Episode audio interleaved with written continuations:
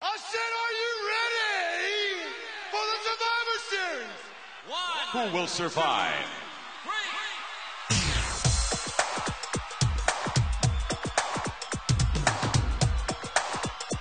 means nothing. Nothing means nothing. What do you mean by that? More, I'm talking about all the way to the top, yeah. Unjustifiably in a position that I'd rather not be in, but the cream will rise to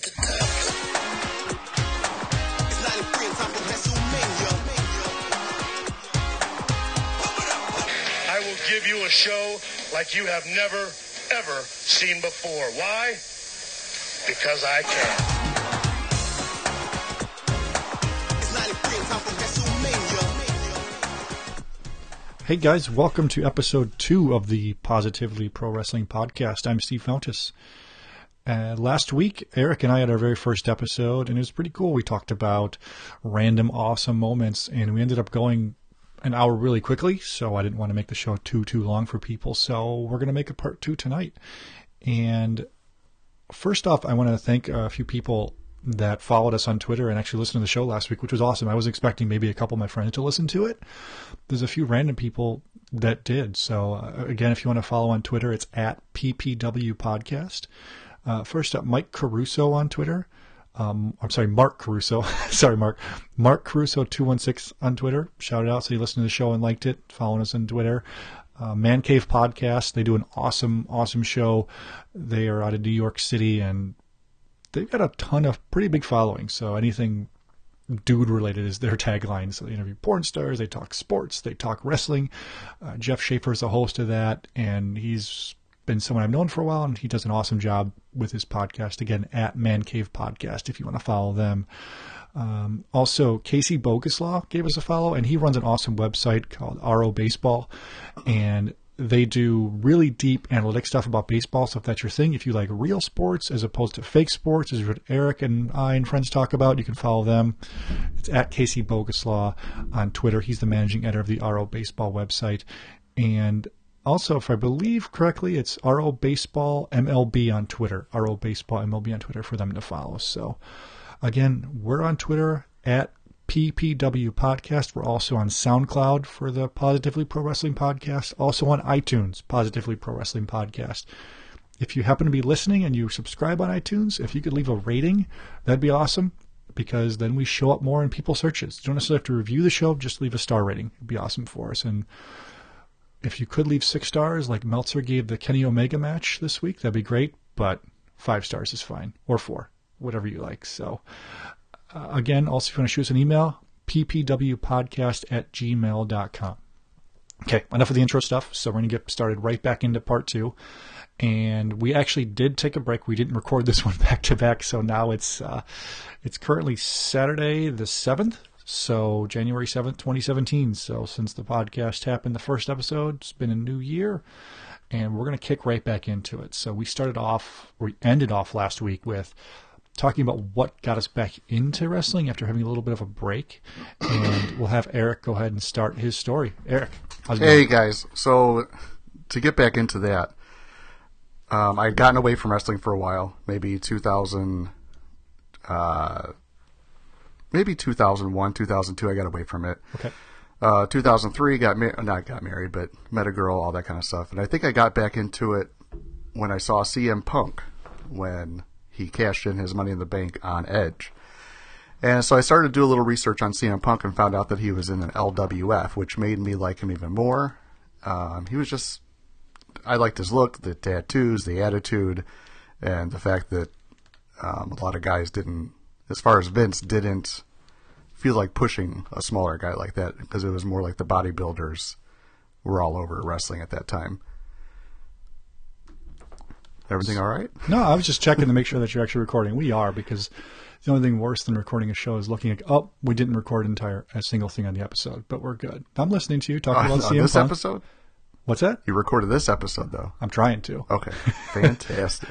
No, I, I heard what you're saying. So CM Punk was a guy that, ironically, he didn't get me back into wrestling, but at WrestleMania 23 was when I got hardcore back into it because my friends and I happened to go to WrestleMania 23. It was in Detroit, so it was kind of a thing like, let's take a road trip up there and go. So we did, and it was awesome because it was fun.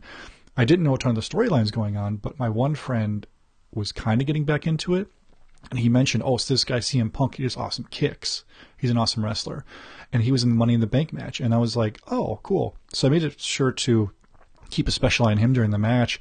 And he did. He did cool kicks. And it was a lot of fun. And he was a guy, admittedly, that I liked, but he was also on SmackDown a little bit during his first initial big run. So I didn't watch a lot of SmackDown.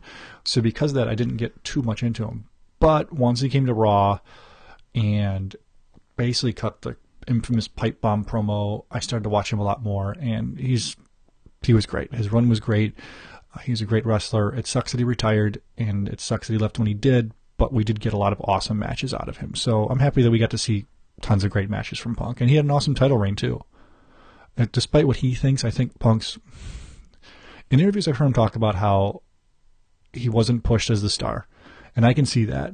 But to me and to my friends, he was. He was. He was the guy. So I'm okay with with his run as as champion. Yeah. When I I forget what year it was, but 2011, 2012, 2013 all kind of blend in together. Because I was going through things where I wasn't always watching every week. So I've been on YouTube, I don't know, the past year, and I always go back like CM Punk with the um, The Straight Edge Society. Straight Edge. Well, I did. I remember seeing Straight Edge Society. I remember watching um, the People Power stuff. Like that was kind of off and on. Whatever years those were, I just I just that- forget. That was around 20. That was 2012. Yeah, Big- but every time he, every time he just talked crap to people, it was like, yes, that's I think I think his promos were so good because it didn't sound like he was reading lines like so many people sound at times. Yeah. he's and he might have been given lines or he might have been given his own opinion about it. But what was cool about him and his promos was you believed what he was saying, Yeah. type of thing. Even though it might have been you know we were getting worked as they say, but it was cool. It was cool yeah. watching. He was definitely. It felt real to me. yeah, Like you just knew that they were against him. They didn't like him for this, and he told you or told us how they felt about him. So it, it feels like I feel like that. That's how they felt about him. But Yeah, so I guess this comes this CM Punk talk will kind of and him leaving the WWE when he did before WrestleMania 30 we'll transition into my next awesome moment memory, which is more of a modern thing, which was when the episode of Monday Night Raw when Daniel Bryan, after his very very brief heel turn with the Wyatts, turned on the Wyatts.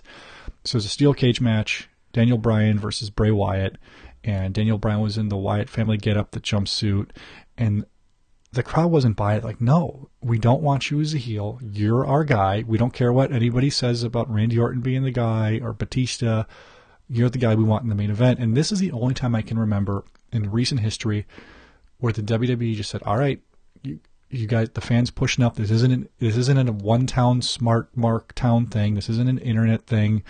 This isn't you know a small min- minority. This is everybody wants Bryan to be the guy to go to WrestleMania and win the title. So this was the first portion of it where the crowd was feeling it, and then as soon as Bray Wyatt had Bryan and the sister Abigail move, and Bryan pushed him away, and the crowd's like, "Oh, Yeah. here we go, it's on." I got goosebumps. Yeah, and I am I am too, like thinking about it. And then what I think was awesome about it too was the announcing was very, very minimal. So if you go back and watch that on the network or on YouTube, notice as soon as Bryan starts to push back from Bray, the announcers kind of shut up, which I think is something that they need to do more of sometimes.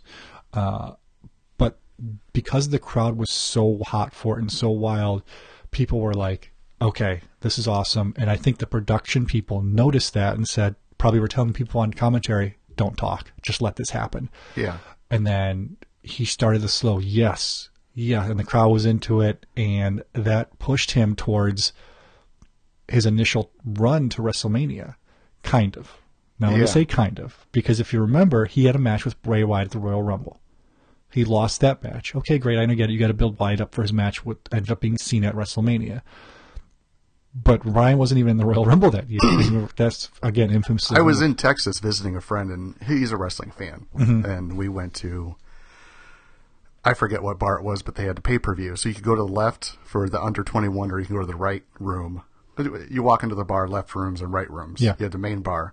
So we go to the adult room, you could drink and all that kind of stuff. And there was a lot of people in there. And I remember the Royal Rumble, we watched everything, the Daniel Bryan thing. I was he got out of wrestling too, so I was trying to explain who the wrestlers were and why they were fan favorites or why they got booed. So the Royal Rumble starts, and everybody, I think, is expecting Daniel Bryan to be in because when you have the Rumble, you don't announce all 30 participants. Yeah. So as 25 is going, 26, 27, 28, and there's like, he's got to be in 28 or 29 or 30. 28, 29, 30 hits, Rey Mysterio comes out. They boo the shit out of Rey Mysterio. it's that. not because it's Rey Mysterio, it's because it's not Daniel Bryan. So when Batista wins, the booing is just, it doesn't stop. Mm-hmm. And I've never seen like a crowd reaction up until that point like that. Like I felt bad for Rey Yeah. because I liked Rey. Uh-huh. Batista, I didn't even like the fact that he came back or that he won. and just everything from that, I think, stemmed or not stemmed, but kind of just built up over time until Mania. Yeah, you had men- you had mentioned before we started talking about how you want to talk about the whole yes movement Yeah. storyline with Daniel Bryan. Well, I think a lot of that started um, SummerSlam before. I don't remember like specific dates, but I remember Daniel Bryan won the title and then lost the title like two minutes later. Yeah, it was the And then money, Tri- Orton cashed the money in the bank on him at SummerSlam after Bryan beat Cena. So then he got screwed that way, and then he got screwed. He Triple H kept screwing him. Yeah. because The on TV they kept saying he's a C plus player, B plus. B You plus. took a grade away from him. He'll never be anything. Just kind of like what they're doing with Bayley now. Is that what they're doing? Yeah, You think so? I think so. Okay. But anyways, just going through it and just I don't know, being the small guy, the indie guy. Um, Yeah, it, it was interesting because WWE now will kind of make it seem like that was the plan all along to get these people behind Bryan. And to me, I don't care if that's true or not. It they still did give him his two matches at WrestleMania and the build up Oh, and the yeah. culmination. That's what WrestleMania should end on. Yeah. It should end on this is what we wanted all year. We got it. Who cares what happens tomorrow? Tomorrow's the reset, but we got it. And I was at WrestleMania 30 in New Orleans, and I was with my buddy Pat, and he goes with me every year, and he's kind of a wrestling fan where he's into it, but he's not going to be jumping up, getting signs, like, except when The Rock went WrestleMania 28. Me and him, I talked about this last time, what insane when The Rock won. But after Daniel Bryan won the title, we were up in the second level, first row of like the club level or whatever, and you could see the entire lower low and the upper level, everyone doing yes, yes. So he's like, all right. So he started doing it too, and it was just you got caught up in it, and then the confetti came down, and he did it. You know, he did it. So it was awesome. He, no matter what happened to Bryan after that, and he got injured, he still got his moment that can never be taken away from him in the history of, of pro wrestling. Is he was in the main event of WrestleMania. Yeah.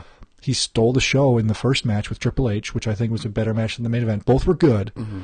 but it was just awesome moment for him. I'm during that glad he got entire match, excuse me. Yeah. During that entire match, I felt, I felt like Randy Orton was on board, but I didn't feel like Dave Batista totally was because I, I feel like he came back to promote his movie, to be put over, to win the Rumble, to win the title, to kind of to be the guy. inter promote, you know, Guardians of the Galaxy and WWE and really WWE to feed off of that outside promotion. Until um he tapped out, like at the end. Yeah, you don't think he gave Bryan feed? Like, I don't, I don't want to talk about like moves. Like, I know, like, oh, you feed me. Like, I'm not a wrestler, so I'm not going to talk like that. Yeah. But do you feel like he was not giving an effort towards him? What do you mean?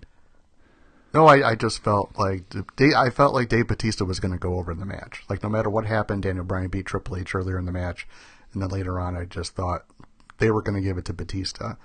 But when I saw Batista after that whole like wild finish, like hitting Yeah, yeah. Randy Orton, Batista knee, going okay. back and forth, like you could feel it just building up to a finish. Mm-hmm. And then Batista tapped out. I'm like, oh my god! Like it was two and one. Like I was glad Batista kind of, you know, Well, maybe put that- over Bryan. Well, maybe that just means Batista did his job as a wrestler to make you want Bryan to win that much more. It's possible. I'm going to give him the benefit. I'm going to say that's what the deal was. So you mentioned the, the yes movement thing. So my dad doesn't watch wrestling. Um, he must have been flipping through the channels, and he sent me a text the next day. He goes, "I'm in the yes movement," And this was before WrestleMania. It was the one where they did the Occupy Raw, where all Yeah. the guys came out of the Yes movement. Yeah. So I go, "What are you talking?" He goes, "I watched Raw." He's like, "I like that guy." He's like, "That guy." He's like, "He brought the people in the Yes, Yes." He's like, "I'm in the Yes movement." Yeah. Which I thought was just the funniest thing. So that was the thing where wrestling kind of transcended, which was what the WWE always wants to do, is to go over into mainstream culture and get casual fans like my Yeah. and they got it. So, so that was that was awesome for them. So it's cool that we were able to stick to not a super modern thing, but I felt like last week we talked a lot about past stuff, which is cool because past stuff's awesome. But excuse me, this week we're going to kind of back up back and forth a little bit between past and present stuff. So my next uh, moment was when the Macho Man proposed to Miss Elizabeth on WWF Superstars. Yeah. This is prior to SummerSlam 91 because if you remember, the wedding main evented SummerSlam 91. It went on after Hogan and Warrior versus the top, the trifecta triangle of terror. Yeah. So well, it was a match made in heaven, match made in hell. Yep. Match made in hell. that was the tagline. That was Vince McMahon during the intro. Match made in hell. Yeah. I still remember that. but what was cool, we could talk after the wedding. So I'm going to get to after the wedding in a second. So before the wedding on Superstars, Macho Man's in the ring. And Piper, I remember Piper's on commentary saying, get on your knees, get on your knees. Because like to, to ask Liz to marry her. Yeah. And he's got Elizabeth. He said Elizabeth like ten times. Mm. Will you marry me? After he got down on a knee, and I'm like, she better say, "Oh yeah." She fucking better say, "Oh yeah," and she did. Yeah. Oh yeah, and like seven or eight year old me was like, "Oh, what a moment! I want my marriage to be like. My marriage proposal." Did you did you do that? Fuck no. Did not say Lauren. Lauren, will you marry? So You should have. so I, maybe I should have. So that was something that I got into. I think they showed a music video for that too, like a montage of their love together. And what was also cool was this was a Coliseum video exclusive. So I talked about Coliseum video renting tapes the other time we were last week, and after the wedding ceremony, they show the reception on the Coliseum video exclusive. And do you remember? Obviously, everyone remembers there was a snake in the box, and then that's how the Jake Jake the Snake versus Randy Savage feud got started. But before that, they're opening up presents, and the Macho Man had the best reactions you could possibly imagine opening presents. Like I, I want, I don't want him to do it too much because I won't do it justice. But people go on YouTube, just type in Macho Man Liz reception, and he's opening up presents. He goes, "We got a blender, candlesticks. Next time, send money." so it's awesome to watch, and and that was something that I thought was really cool in the Coliseum video. But what I was confused about was why the Undertaker was with Jake the Snake Roberts in in there. And I was- Because leading up to that, they were both bad guys, and Yeah, they both why- kind of aligned with each other. But why? But the Undertaker kind of turned on Jake. he did no, he definitely turned on Jake. He what he did was he I say kinda because Undertaker to me is just always like, I don't know, a bad guy doing good things sometimes, or he's a bad guy doing bad he definitely turned on Jake because Jake was gonna Jake. This was after I think a Saturday Night's main event episode. Don't kill me if I'm wrong, but I think it was. Macho Man was walking towards the back with Liz, and Liz was walking through first, and they cut to the second camera, and it's Jake with a chair, and he goes, "Whoever comes through this curtain first is getting hit." And you're like, "Oh my God, he's gonna hit Elizabeth in the head with a chair." As he pulls back, who stops him? The Undertaker, and that led to the WrestleMania eight match between Jake and the Undertaker. But as we're talking about this stuff, like you remember in your head, like chronologically where you were thinking about it and thinking, "Oh, sweet, Undertaker's a good guy now." Um, he's yeah, I'm I'm glad the Undertaker's good guy. have a new person to cheer for. Uh-huh. And Jake was such a great heel once he turned. So I have more of a reason to hate Jake Roberts. And with, they also had a, I guess their big blow off match was it Tuesday? Was actually on Saturday Night's main event. At, that was what it was. That was their blow off match. So Jake and Macho Man had a match at Tuesday in Texas, where Macho Man won. But after the match, I'm glad you remember these dates and names. I'm like, I have such useless information in my head of wrestling. But when stuff. you talk about stuff, I'm like, oh yeah, I remember that. Yeah, so you, all you need is one thing to, to kind of trigger to trigger it. So, so Jake won, or Macho Man beat Jake at Tuesday in Texas. After the match, Jake beat the hell out of Macho Man. Actually, slapped Elizabeth in the face. Could you imagine like that now? Like a guy slapping a girl on Yeah. WWE? No way. So that prolonged their feud a little bit. Their big bluff was at Saturday night's main event. Which I feel like they should have pushed to WrestleMania, but they didn't. But the Macho Man winning the title at WrestleMania that year, so I guess. So did we? Did we talk about face turns and heel turns? I, I know we talked about it, but was it recorded? I don't remember. I think we did a little bit. Okay. Yeah, we talked. That might have been, you know, one that you would remember. Yeah. Undertaker's face turn. yeah, we talked a little bit. We because we talked about Shawn Michaels turning face after Yeah. WrestleMania. So we did talk about. So that. you, you, I think we asked like memorable. Yeah, I didn't one. remember. I don't remember much of the good turns because they were to me they were just slower builds. But that was one, and I think the narcissist showing up to to body slam Yokozuna would have been another one. Yeah, we talked about that because we talked about the Lex Express and everything and how we were on the Lex Express. So Right, but I don't think we talked about him turning. Like I, we did. okay. Well, regardless, we can get into that because no, that's fine. something I had down here was so uh, Lex Luger didn't win the beat Yokozuna at SummerSlam after the Lex Express tour after he slammed him, but he beat him by counts didn't get the title. So then Lex and Bret Hart had the tie at the Royal Rumble '94 where they both went over at the same time. Awesome Rumble, by the way. One of my personal favorites from a personal perspective, not because of the match quality, just because of where I was Yeah. at the time as a fan.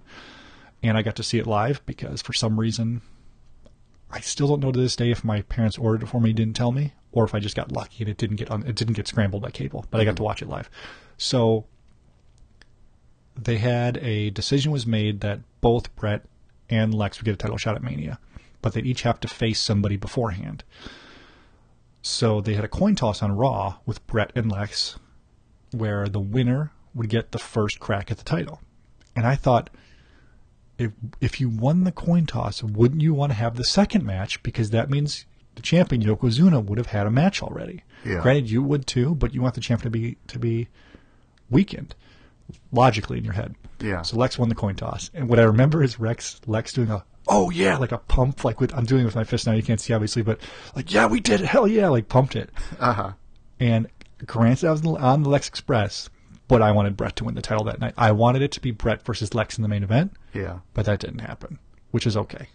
Do you remember that at all, like the coin toss? No, And- not really. That's okay. That's okay. I, I remember a lot more stupid stuff than you do, apparently. It's possible. do you know what do you got? What's your what do you think have? Do you have something next?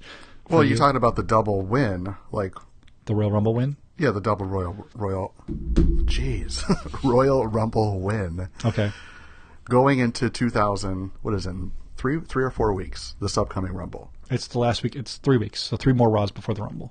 So, what do you think? The, everybody's talking about Sami Zayn's going to win, or it's just rumored. Sami Zayn, Finn Balor, um, Roman, like all the different speculations.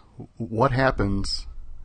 Because you got to feature your main titles at WrestleMania, so you got to have an opponent for Universal, and you have to have an opponent for. I don't want to get too much into predicting stuff because who knows, right? Okay. Like, I mean, honestly, it's going to depend, I think, on what happens on Raw because Undertaker is supposed to be on Raw. My guess is to declare he's going to be in the Royal Rumble. To me, it makes all the sense in the world to do Undertaker versus AJ Styles, but it also makes sense to Undertaker Cena, where Cena beats Styles and then Undertaker Cena for the title. Yeah, And then you have another Cena Styles rematch at the last pay per view before WrestleMania, so you can build, you can have another good pay per view. So I think that's where they go. That's my. If Undertaker declares, I think he's got it, and I'm okay with that. I'm okay with Undertaker versus Cena or Undertaker versus Styles. I like both those matches for WrestleMania, so Okay. I'm okay with both of them. Are you not okay with both of them? um, I don't really know. you got to see where it goes, right? My idea is just that they do a double elimination, and then there's uh, an opponent for the WWE title and an opponent for the Universal title. well, before when they had the brand split, the winner of the Rumble got to choose who they wanted to go for. So mm-hmm. they, we might get that again, where it might be a SmackDown guy saying, "I want the Raw champion," or vice versa. Yeah, and then they still have a number one contenders match or something at the pay per view before for whoever didn't win the Rumble. So I'd imagine they do that again. yeah, And that's that's another cool thing about the brand split. I'm excited for is we have two championships, and it feels like we have two champion of champions. Where I'd be cool if it was Kevin Owens versus AJ Styles in the main event versus like champion Yeah. of. I don't think they're going to do that, but that's another cool thing about the brand split is you have two cha- titles that both one doesn't feel less than the other. You know, like I feel like in the past it felt like SmackDown was less than Raw, but now I feel like they're even as far as prestige as who's champion of champions type Yeah. of thing. I think the idea with the WCW belt being the world title, I always felt it was inferior. Yeah, I can see that. But what are you going to do, right? Right. Either way, I'm looking forward to the Rumble this year a lot. Yeah. More so in the past few years, I'm looking forward to the Rumble because I have no idea who's going to win. Whereas the last two, it seemed pretty obvious. So have you been watching a lot of Rumble stuff lately? I watched the 97 Rumble yesterday. Not a great Rumble, cool finish. it's the one where Austin won by cheating. How many has he won? Three? 97, 98, 2001. Okay. Because 97 was the one where he got eliminated, but the refs didn't see him. And then he tossed Bret Hart over the ropes.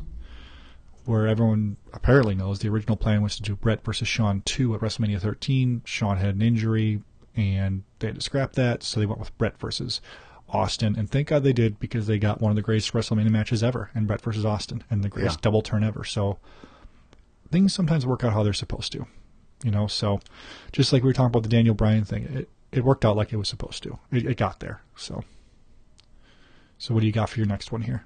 Um, when you're talking about the Stone Cold and Bret double turn, and just how much blood Stone Cold was, this Yep. he was just like a stuck pig. Like he was just bleeding and bleeding and bleeding.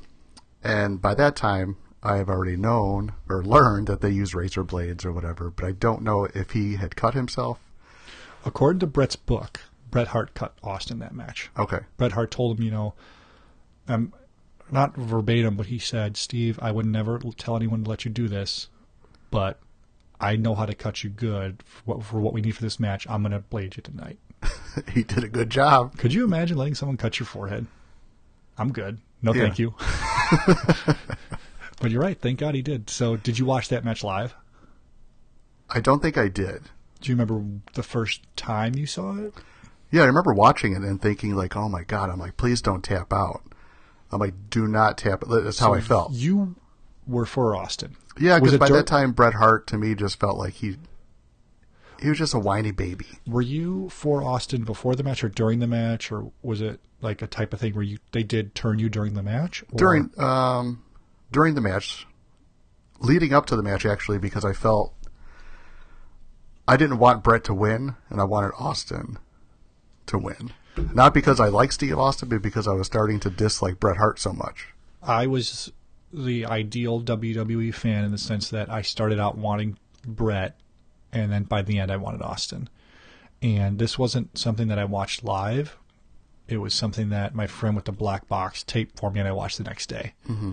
And I don't think I knew the results, but it was also, this WrestleMania was also in Chicago, and I asked my parents to go. But by the time we looked for tickets, the only thing left was front row. My parents like we were not spending hundreds of dollars, whatever the hell it was, for first couple rows on WrestleMania. And That was thirteen. yes, at the Rosemont Horizon, now the Allstate Arena in Chicago, Rosemont, Illinois, in mm-hmm. Chicago. So that was one where I really wanted to go. But looking back, it's not a great Mania, but it's got one of the arguably one of the best matches of all time in WrestleMania history. Some people say it's the best. I I put it number two. What's number one? Shawn Michaels versus Undertaker 1, WrestleMania 25. Okay. and I wasn't planning on talking about that, but I will just because I was there for that one. And this was, I believe, the first time, not that anyone kicked out of the tombstone, but when the Undertaker tombstone Michaels, crossed the arms, eyes rolled back, tongue, and it was a pretty long at that point in the match, and Michaels just kicked out. That was a moment I was like, holy shit! Like everybody in the arena or in the stadium was, holy shit! Yeah. and from and top to bottom that match, the Undertaker did his big dive, and the cameraman didn't catch him. And so he almost died. He almost broke his neck. Yeah. It's just like JR was calling the match, did an awesome job calling it. It's just it's still it's to me nothing has topped it yet for me for my favorite match match in general of all time, but definitely favorite, favorite WrestleMania match of all time. Yeah. But that's well, I'm- hope I hope it's top someday. But for right now, Michaels Undertaker one, number one on my list. Number two is Bret versus Austin at WrestleMania 13. We could do a top 10 before WrestleMania season if you want of our top Mania matches. Yeah. Sounds like a good idea. I got to go back and look at all of them because they're not all main events to me. That that's true. Well, both of those matches weren't the main event. That we I just don't want in my one and two weren't They the main felt event. like it. In my memory, they're they were the They were the last they were match. match. Yeah. Because I don't remember anything after those. 25 was the Triple H Orton main event that Don't wasn't care. very good, and then 13 was Undertaker versus Sid for the title. Yeah, big deal. I never liked Sid. Really? You said you liked Sid last week when we were talking about Hogan versus Sid at WrestleMania 8. I liked Sid because I didn't want Hogan to win. Yeah, you and your Hogan bias. I cannot believe you didn't like Hogan when you were a kid. It Blows my mind. So speaking of Hogan, and we were talking about the Austin blood. As you were growing up, when was the first time you realized that they cut themselves and it wasn't always because of a chair shot or a table or Well, you got to realize that a good portion of my fandom when I was a kid was during WWE banning blood. oh, okay. So when I saw it, it was usually it was very rare. So I just assumed that actually they cut that actually were hurt. I remember, excuse me, Michaels versus Undertaker at Bad Blood, the first Hell in the Cell match when Michaels cut himself.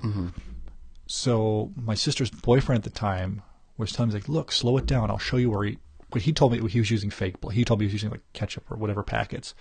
So that's what I thought they used for a while. And I think some one of my friends probably told me they, they bladed. I never even knew that term probably until end uh, I don't remember when I heard the term bladed for the first time.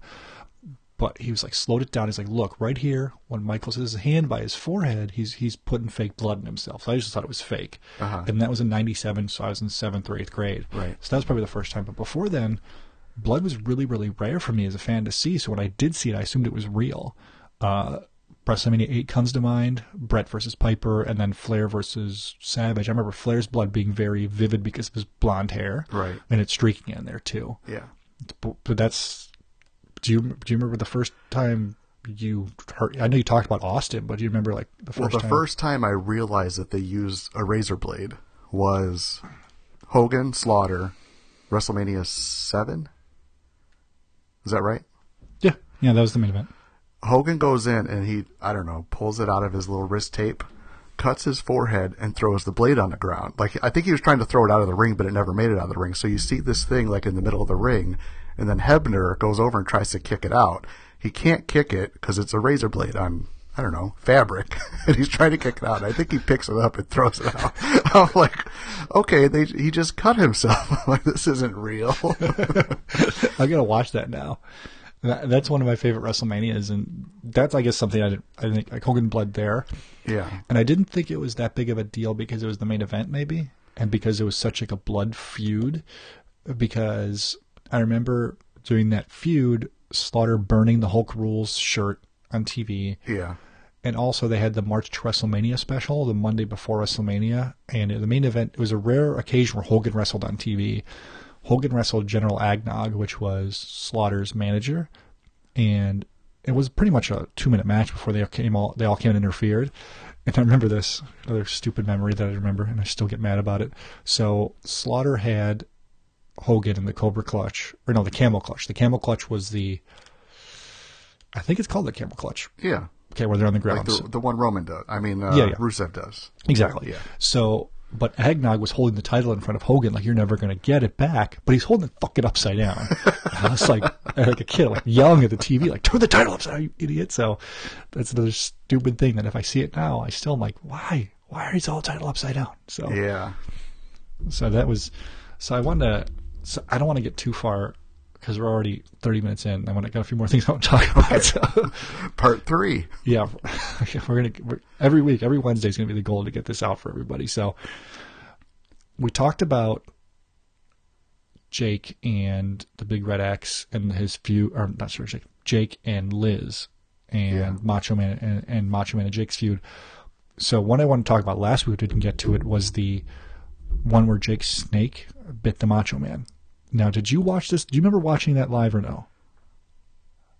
It was it was on Superstars. Do you remember watching? I probably did, and then I think as I got older, I went back to try to find it again. I'm like, yeah, I remember that time, and then I saw it may have been an X when I first saw it, like censored, but then on YouTube, it's not censored. Right. So what it was, if people weren't there live or memory watching, so on Superstars, Jake's snake bit the Macho Man, like literally, an actual snake bit another person in the Lucifer. arm. No, was it Lucifer? It was the King Cobra. His name is Lucifer. Yeah. Okay, because Damien's dead. Per- earthquake talked about last week, turned into Quake Burgers. so as soon as the snake latched onto Macho's arm, they put a giant red X over the screen saying censored. And to me, I was like, that means this is real. And it technically was. A snake did bit the Macho Man, but he was devenomized or didn't have fangs or whatever. Yeah. But that's something where I would think if my parents came in at the time, they might they probably would have turned it off because it was censored. But what's ironic is a few days later, that Wednesday for the Survivor Series, they showed it on pay per view, the actual snake biting it. Okay. And my dad was with me watching it at my friend's at his friend's house who had the black box. And my dad must have been like, What the hell do you watch every week? Because animals biting people and stuff like that. So that's something that I was but but what's what's interesting is I wasn't that affected by it once I saw it live. I think the X made it seem worse than it was to me. Like in my head, what was happening was worse than what was actually happening. I guess Yeah. for as worse as it could be about a snake biting a person in the arm. And that's what that's what it's supposed to be. You're supposed to use your imagination and, and fill in the blanks. Yeah. I did. He almost died. Macho I think Man? my I think my yeah. Well, I didn't say he almost died. That's what they wanted you to believe. Okay. That he was going to get passed out. He was going to start frothing at the mouth. And I also remember, like, eventually Piper came down to try to help. And that was also a thing where it's like, okay, well, Piper and Macho Man aren't involved in any, like, storylines together, so maybe this is real too, because Piper's trying to help him. Like, back off, Jake, type of thing. So do you felt like they were friends, Who? Pi- Piper and Yeah, and I felt like Piper and Savage were friends, like, in real life. Like, they went, like, hung out, to the movies together and stuff. So other than tag teams, um, obviously I would think tag teams are friends. Back when you were uh, younger, did you identify other wrestlers being friends with other wrestlers? Yeah, pretty much anyone that hung out. I assumed everyone was friends with Hogan. Assumed all the good guys. Assumed? Yeah, I assumed they all liked him. I mean, he's he's leading the pack. He's the champion. Okay, I could see that, but do you feel like Hogan liked them? Like, which Yeah. ones do you think Hogan liked? It's a good question. Like to me, it was always tugboat. That's the only relationship. Him and uh, Beefcake were the only two guys I ever I was going to say Brutus. that he was friends with. I think, I think I probably assumed him and Macho Man were friends before they had the whole Mega Powers thing. But I also assumed that Bret Hart and Hulk Hogan were friends because at the end of WrestleMania nine, Hulk Hogan came down after Bret Son lost the title bitch. to try to like help him out. I was like, oh, Hulk and Bret are friends in real life. Not so much at all, per Bret Hart's book, where he has nothing but terrible things to say about the Hulkster. Did you hear that story about how they the SummerSlam '93 was supposed to be Bret versus Hogan? No. Okay, so if you haven't read Bret's book, highly recommend it for anybody who wants a, a wrestling book. Bret Hart's book, awesome. It's called My Real Life in the Cartoon World of Wrestling. So the plan was was for Bret Hart to face Hulk Hogan for the title at SummerSlam, and Bret was going to beat Hogan, and that was going to push him off to the stratosphere as the next guy. Mm-hmm. They even shot a promo shoot for it where him and Hogan were both pulling on the belt. Bret talks about that, and then all of a sudden, rumors get around to Bret that Hogan's not going to drop the belt to you. So Vince, there's some back and forth, back and forth. And then all of a sudden, Vince gets Bret and Hogan in the same room. It's like, let's get this figured out. Vince knew Bret wasn't going to drop it to, or Hogan was going to drop it to Bret. Yeah. But Hogan's, they're like, well, you're going to beat me, or I'm going to lose. You're going to lose to me, right? Is what Bret says to Hogan. And Hogan's like, well, yeah, yeah. He's like, for the belt. And Hogan's, I never said that. So, which is so stupid because it's not a real belt. Like, but if you lose, you lose. So, Right. Bret never liked the Hulkster too much. so that was a, a a match I would have. I don't know who I would have cheered for. Bret versus Hulk in '93. You know who I would cheer for? Hulk, Yes. brother, brother, brother, brother. oh, I hate that guy. Why? I don't know. You talked about last week. It was cheesy. Too Yeah. not enough moves. Even when he started with the NWO, I'm like, this old guy is trying to fit in with these cool younger guys. You were supposed to hate him then. At, least. At least you were supposed to hate him then. But I think there's a difference between hating somebody because they they draw some sort of hatred in you, and just hating somebody and turning off the TV. Like him, I'm like, oh, I don't want to watch this. like I would just turn it off. When he comes back now or before his his infamous tape, did were you like excited for him to come back at times? or No. Aw. That's No. that's sad. I feel bad for him. I don't. He got a lot of money from Gawker. That's well, yeah, I guess. But I'm just saying, like, trying to stay relevant. I mean, there's a lot of Hulkamaniacs out there, so I'm not going to say I'm speaking for millions of people. So I guess staying on Hogan at SummerSlam or Summer Survivor Series '91 when he was facing the Undertaker. Do you remember watching that time frame and cheering for Hogan still or not? Do you remember that at all? Uh, I remember watching it. I don't remember who I was cheering. I, it may have just been a match that I just was on. I was happy that Undertaker won Funny. So that was the one time where because at the time, like to me, Hogan always had the title, and he like wouldn't give it up to anybody, yeah, even though like other guys like I thought should have had it. Like Savage was the only other one I could think that had it. Warrior had it for about Yeah, a year. Warrior, Slaughter was a transitional guy. right? But I, But you're right. So that was about guys. it. Yeah, that was about it. You're right. So, with, during that match, the Hogan versus Undertaker, I was wanting Hogan to win. But after Undertaker won, I was okay with it because I thought the Undertaker was cool. So, I that wasn't me. I never didn't like Hogan, but that was the time frame of me transitioning to accepting the fact that there was going to be other guys that I could cheer for besides Hulk. So, Uh-huh. so that was that was my time frame. So you didn't watch you, you- Survivor Series '91 is not that big of a deal for you, like it was for me, I guess. Not that match, no. Okay, that's okay. That's okay. You got something else? Something to talk Uh, about? No, I think I'm done. Okay, good. I, I got plenty of stuff. I got plenty of random memories. We got 20 more minutes. I got plenty of stuff to talk about. So growing up, I, I well, right now it's more prevalent because you have Natalya Hart, Cody Rhodes.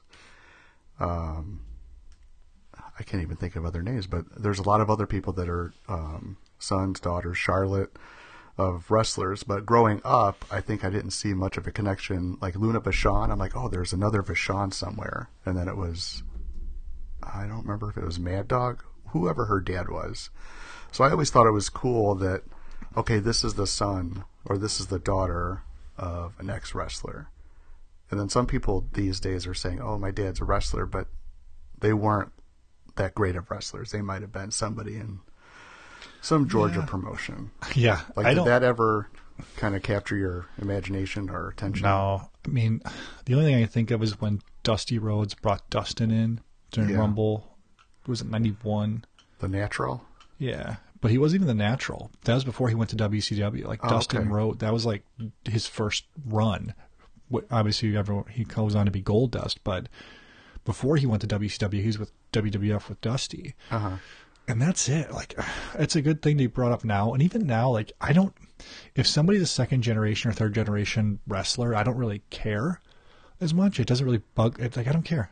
Like to me, it's like prove you're a good wrestler. Like I think it's cool. Like Bray Wyatt is the son of IRS, and like his brother's Yeah. Bo Dallas. Like that's kind of cool to me. That like okay, they're together. But I think when I was a kid, I wouldn't have cared. And even now, it's like I'm not going to like you or not like you because your your parent was a wrestler. I guess it's cool that now I want wrestlers that were fans growing up because you hear all the time like guys like Goldberg and guys even now like um, Baron Corbin. They weren't necessarily wrestling fans; they were football players that turned got into wrestling. Yeah. And as a kid, even now, that kind of bugs me. It shouldn't. It should. It's it's stupid. But I like guys more knowing that they're fans. Like, I still, I never didn't like Cena. He's not like my favorite wrestler, but I like him. I think he's a good wrestler. He's a great promo.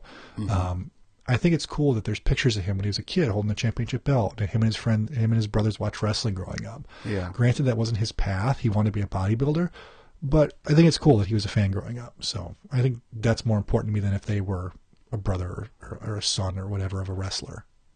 Okay. But excuse me.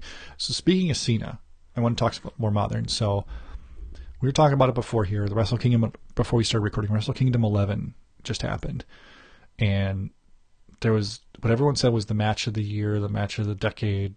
Kenny Omega versus what's the guy's name? I'm not a New Japan guy. Sorry, guys. Okada? Okada. It was a great match, but to me, it wasn't the match of the year. Yeah, I guess uh, it technically wasn't because it's 2017, but we'll consider it the calendar year. For my match of the year was Cena versus AJ Styles at SummerSlam, and I think every time there's a big pay per view match with a big hype, Cena delivers, and this was no exception. And I think Styles, uh, by Styles beating Cena, he arrived Like he could have been anybody else, could have been Bray Wyatt or whoever that loses to Cena. And I was okay with Cena beating Wyatt at WrestleMania because you want your big baby face to win. Even at WrestleMania 31, Cena beat Rusev. I'm okay with that. You don't want a heel beating the big hero of the company at the biggest show of the year. So for Cena to beat Styles at SummerSlam, or Styles to beat Cena at SummerSlam, I thought was an awesome moment. And the match from top to bottom was something where you ne- you did you as the match went on, you actually didn't know who was going to win because of the kickouts, the false finishes, the moves, you know, the selling. Everything was great about it. So that was my match. That's my match of the year is Cena versus Styles, and it's been, it's been the best match in a long time. You know, I think prior to that there was a triple threat with Seth Rollins, Brock Lesnar, and Cena at the Royal Rumble, also amazing. There was uh, a couple years before that CM Punk versus Brock Lesnar at SummerSlam, also an awesome match. But to me, that's my match of the year right there. As time goes on, I'm I'm the type of person that just remembers what happened a week ago. Like if it happened seven months ago, I don't really remember it that Do you much. watch the network or anything like that? Just current stuff with the network, or do you kind of like random, really old stuff? Just old stuff. I mean, it's kind of random. I watch Raw every week, SmackDown every week. I try to watch the pay per views. Um, and that match may have been great. I may have enjoyed it a lot more. I don't remember. Yeah, so I get that where you're coming from, and and I recently went out and bought best pay per view matches of 2013, 2014, 2015 on DVD. Even though I have them all on the network, it's nice to have a collection and go back and look like, oh yeah, this is awesome. Like remember a couple years ago, Roman Reigns versus Daniel Bryan at Fastlane. That was a great match. Is that And I- Fastlane? Yeah, Yeah. And I completely forgot about it, but it was a great match. So eh, it- I think Roman does put on great pay per view matches. He does. I don't He- think he's a. I don't know something about his personality. He's kind of like a jockey. I don't know. I don't really like him, but wrestling, I think he's good. Yeah, I think he's a good wrestler. I think he's a very good wrestler. I think his character is why people don't like him. Why I guess adults don't like him, but kids seem to. So again, he's a guy I'm okay with, but he's not who I want to see in the main event of WrestleMania for the third year in a row. No, I want him. I want him to face Cena at WrestleMania. I think they'd be. An, they've they probably had matches when he was in the Shield, but never like one on one, big stage, big build up match. Like, and I think it could work because Cena was talking about in his promo like all this new era crap. It's John. It's still John Cena's era. Well, Roman's like, hey, I'm the guy of the new era. I'm the guy. You know, I could take you out, type of thing. And I think Cena would be okay with losing to Roman because Roman's technically a, a good guy, a face, whatever. So I think that could be a good build up to to a good match at WrestleMania. And it doesn't necessarily have to be for a title. It could just be a match, you know, well, had. match. I thought he had a really good match with AJ. I don't remember what pay per view it was, but them two, I thought was a good match. Yeah, that was the pay per view after WrestleMania because Styles lost to Jericho and at WrestleMania, which everyone was confused by. But looking back, it makes sense because you wanted Jericho to be still because he couldn't always lose. Like Jericho always lost when he came back. You got to give him a win. Yeah, like Fandango. Come on, biggest stage of them all. Yeah, and he loses to Fandango. Yeah. But the next night on Raw, Styles loss didn't matter because he won that fatal four way for a, a title shot. So Uh-huh. it it didn't matter. When week to week television stuff like that, you can you can take over losses really quickly. I think my idea of like matches of the year probably I don't know more or less like matches I remember the most. So what's your you Is that remember what it would be?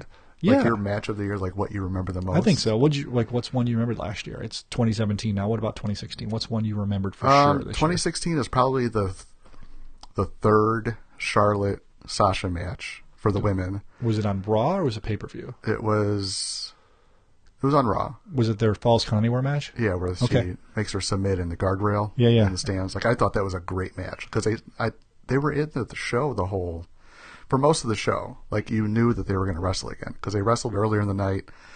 It was some sort of count out or whatever, and then Mick Foley said it's not going to end this way. You guys are going to uh, wrestle at the end of the night for the title. So then they came back out again. So I thought that was a great match. I thought it was the best they've had in their series of matches. Yeah, I thought the WrestleMania match was probably better, but it was also a triple threat with one more great wrestler involved in Becky Lynch, so you can't really judge that fairly. You mentioned about how Mick Foley came out and restarted the match. I used to love when they did that as a kid. Yeah. When like the referee would restart it, which now looking back logically doesn't make sense. Like why wouldn't someone always come out from the back and tell them no, no, they cheated? Uh-huh. But I used to love that all the time when it was like, oh no, my guy lost. Like no, no, we're restarting the match or we're kicking your manager out of here type of thing. So that was something that I thought was always awesome. yeah. And for the men, I probably AJ and uh, and Roman. I just thought it was a really good match. Okay. Yeah, that was yeah. whatever. I don't remember the name of the pay per view. It might have been. I think it's probably Payback, the pay per view after WrestleMania. Does that make that sound right? Sure, whatever. It Doesn't was a while ago, so I guess it doesn't really matter either what it was No. called, but it was a good match. So, yeah. um, so back really quick to something that I remembered from like when I was a kid, which they don't really do anymore. I I guess they kind of do before every match. But do you remember like the music video montages they would do for wrestlers? No, You don't remember "Tell Me a Lie," Shawn Michaels? no. Really? Is it like an actual music video? So when Shawn Michaels had to relinquish the title because he was injured, they that was that was the "Lost to My Smile" promo. I Yeah. want to see if I can pull it up on my phone here really quick and play the "Tell Me a Lie" song through my Okay. microphone. But And it's an actual song. They didn't write it for him. Like they took another song and like made a music video called "Tell Me a Lie," and is it, it was um basically highlights of Shawn Michaels' career. Like, all right, this is it. It was super cheesy, but it was also awesome. Tell me a lie, Shawn Michaels. Here we go, YouTube. Oh, it's actually on WWE's official YouTube page, so there might be an ad. Oh, here we go. Here we go. Listen just to this.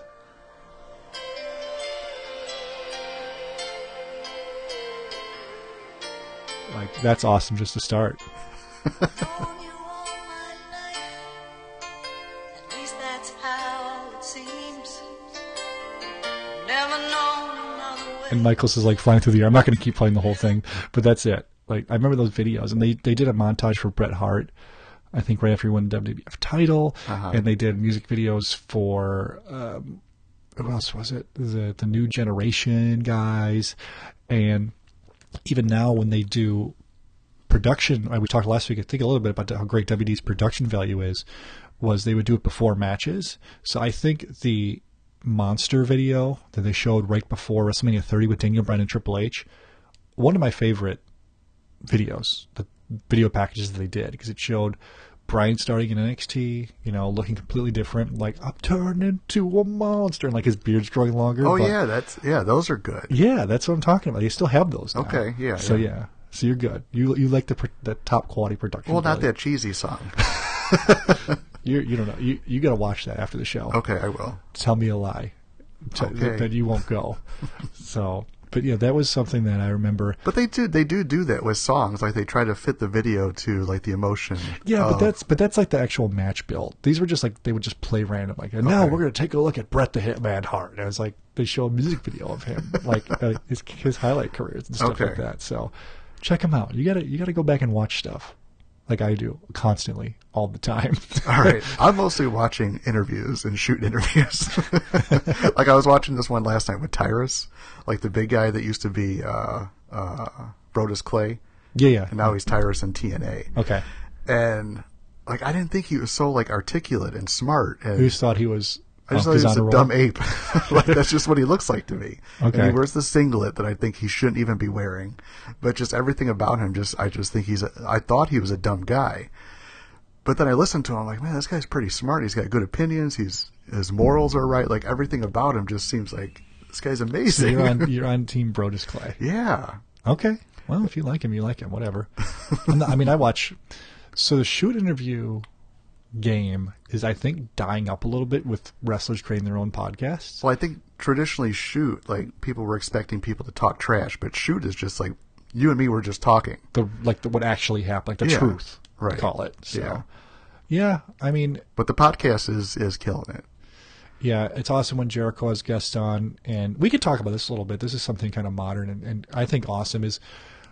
Before the only wrestler with a podcast was Colt Cabana, and he still has a good podcast. Mm-hmm. And I, I'm listening to him right now. Well, not right now, but I'm in the middle of him interviewing Cody. Yeah, I heard that one. That was a good one. So I think he's one of the better ones as far as interviews because it seems like when he's interviewing someone, he'll ask them the question I'm thinking about asking them, Yeah. and he's and they're just talking as a person. And I also like his because unlike JR's or Austin, sometimes they're always in the same room together like we are, and Jericho does that too. Jericho has the advantage because he's he's on the road with the WWE, so he's around the wrestlers. But I think that's important is to have the person next to you to Yeah. as far as the conversation. So Jericho, Colt, those are my probably my top two wrestling podcasts as far as that wrestlers do. Yeah, mine too. Okay. The only other one I listen to is um, I mean, I think Stone Cold is the only other one, but I don't download too many of his interviews. he's funny. Like I just think he like he can t- read a book and he'd crack me up. Like, But there, I going through, there's too many with Ted Fowler, and I don't really care about. I just want to listen to him talk to wrestlers. do you ever listen to Meltzer's No. podcast? They're on YouTube. They're good. I No, I like listening to Meltzer because I feel like he provides a pretty unbiased opinion. Although I feel like he's a little biased towards like New Japan wrestling and IW, IWGP wrestling. six star match. Yeah, six star match. Yeah. But I think in general he is. But he's also flat out said that he doesn't need commentary to make a match be great, whereas I do. Like I can't listen to like a New Japan match with Japanese commentary because I have to know the story. Where he's looking at strictly work rate, which is why maybe I didn't think the Omega match was as great as it was. It was a great match, don't get me Yeah. wrong, but I didn't know the background. I didn't know that I wasn't watching the build for it, like I was with, like for example, Daniel Bryan's build. If I don't watch the build, what do I care who wins or loses? Right. Because at the end of the day, it's just a fake fight. True. Yeah. So But on YouTube, like I like to. In my car, I'll listen. If I'm at the gym, I like to obviously just listen, not watch. But if I'm at my computer, you know, doing stuff, and I want to watch something, like I came across the Sam Roberts. I had no idea who Sam Roberts was, and then I saw, you know, interview with Kevin Owens, Sam Roberts. I'm like, okay, cool. So I watched. it. I'm like, okay, this guy's kind of asked the right questions. Like he just seems like a fan. he's also pretty positive. He's not like snarky. Yeah. Which is kind of why I wanted to start this podcast is because it's easy to be snarky and like make fun of wrestling and, Yeah. this is terrible and stupid. But there's just so much good stuff to talk about. Like we're almost at an hour and we just it feel like we can keep going on and on and on. Like there's plenty of cool stuff to talk about. So I want to keep that going with positive feedback and positive matches and everything like that. So he's that's why I like him too. He's he's not someone I really knew who he was. He's the guy with the big afro hair. so, but I, I like him. And people say he's mm-hmm. a shill for WWE. Basically, anytime you say anything positive about WWE, you're a shill for him, which is kind of Yeah. silly to me because obviously there's stuff not to like, but there's more stuff to like than like. I think right now, television wise, pay per view wise, is the best WWE's been in ten years, maybe I think so. Yeah. you know, 2007, 2006 was the last awesome, awesome. Granted, like the CM Punk's storyline was great and all that, but top to bottom, like if you can't have a great match in WWE right now, you're not going to make it. Right. You know, I mean, even what staying on current. What do you think of Braun Strowman? Like he's the first big monster they've pushed that I'm like okay with. Like I like him as far as being a big monster guy. Yeah, I like him too. Um, I know he's been training with Big Show. Are you distracted by his Superman tattoo like I am? Sometimes That's super distracting. to that's not his good side. That's that's nitpicking, but it's super distracting Yeah. to me. But I felt like Sami Zayn just needed. I don't think the lasting ten minutes was a was a a huge moral win for Sami. Whatever pay per view that was two three weeks ago. Yeah, he had yeah. the last ten minutes. Mm-hmm. But I think he should have just beat the crap like he was and just keep going. Maybe they'll do that at like some other pay per view. have him get the win. Yeah, I think, but I don't think I don't think Braun should ever be pinned. For a long time at least, until Not a long time. Yeah. ever. Till Ever. Somebody, yeah, until somebody beats him. So the last, um, what I like about Braun, it'll kind of transition to what I want to talk about last, as opposed to other giants, like he's a big guy, but also his chest is so massive and like Yeah. he's so like big. Like if you watch the crowd, like they buy him as like being a legit. This guy can break someone in half if he really wanted to, and that's something I like watching too for matches and for promos. I like watching the crowd reactions. There'll be times where I'll watch an old match and I'll rewind, like, okay, let me look at this section. Let me look at this section. Like the Undertaker Michaels match, like when Michaels kicked out, it's like, okay, look at the people here, look at the people there. Or when the Undertaker lost to Brock, that was awesome when they, all the people in the crowd. And I was there at WrestleMania 30, and that was very accurate to the reaction. I was at a friend's arena. house and there was about 12 of us there watching WrestleMania and people getting up, getting drinks, getting pizza, Sure. whatever, sitting down, kind of talking. As we're watching the match, the one, two, three, dead silence. I thought it was like, mistake. what the hell? I thought they screwed up. Like, are they going to continue the match? Are they going to say that wasn't a three? I, nobody knew. And that was, they showed that one guy with the glasses, with the white t shirt. Yeah, yeah. Like, that's eyes. everybody's reaction. So, I, my cousin was asking me about it after I came back from New Orleans. He's like, "So what was it like when Undertaker lost?" I go, "Well, let me put it this way: I was all the way up in the second level of a four-tiered football stadium, some few hundred yards back, pretty far back from the ring. And after the three hit, when remember when Heyman ran in the ring, going, "Oh my God, you did it!" Yeah. It sounded like he was right next to me. And that's how silent it was in the ring. And he never microphone. Like, granted, there's mics around in the ring, but like, that's how quiet it was. That's and, crazy. And then they put the 21 and one up, and everyone was like, "Oh fuck!" No, everyone was pissed. Um, my other buddy was sitting on a different part of the stadium than us. He said the guy next to him got up and left, didn't come back. That's horrible. He was so pissed. And as we were leaving, another thing I'll never forget. I have a lot of things I'll never forget related to pro wrestling. So we're walking out of the stadium, and everyone was happy because Bryan won. So it was a feel good moment. You know, they did that. And there's this guy screaming, This is fucking bullshit. The WWE just took my child and shit in my mouth. and then some guy gets I hate people like that. so then the next guy goes, oh, "That's great enough." Some guy next to us goes, "I'm going to shake your hand. I agree." I'm like, "Don't shake that guy's hand." so that was, I guess that goes back to what I said last week when I talked about Shane O'Mac, where there's moments that still get you, no matter how smart of a fan you think you are. Yeah. They get you sometimes, and oh, they got everybody that night.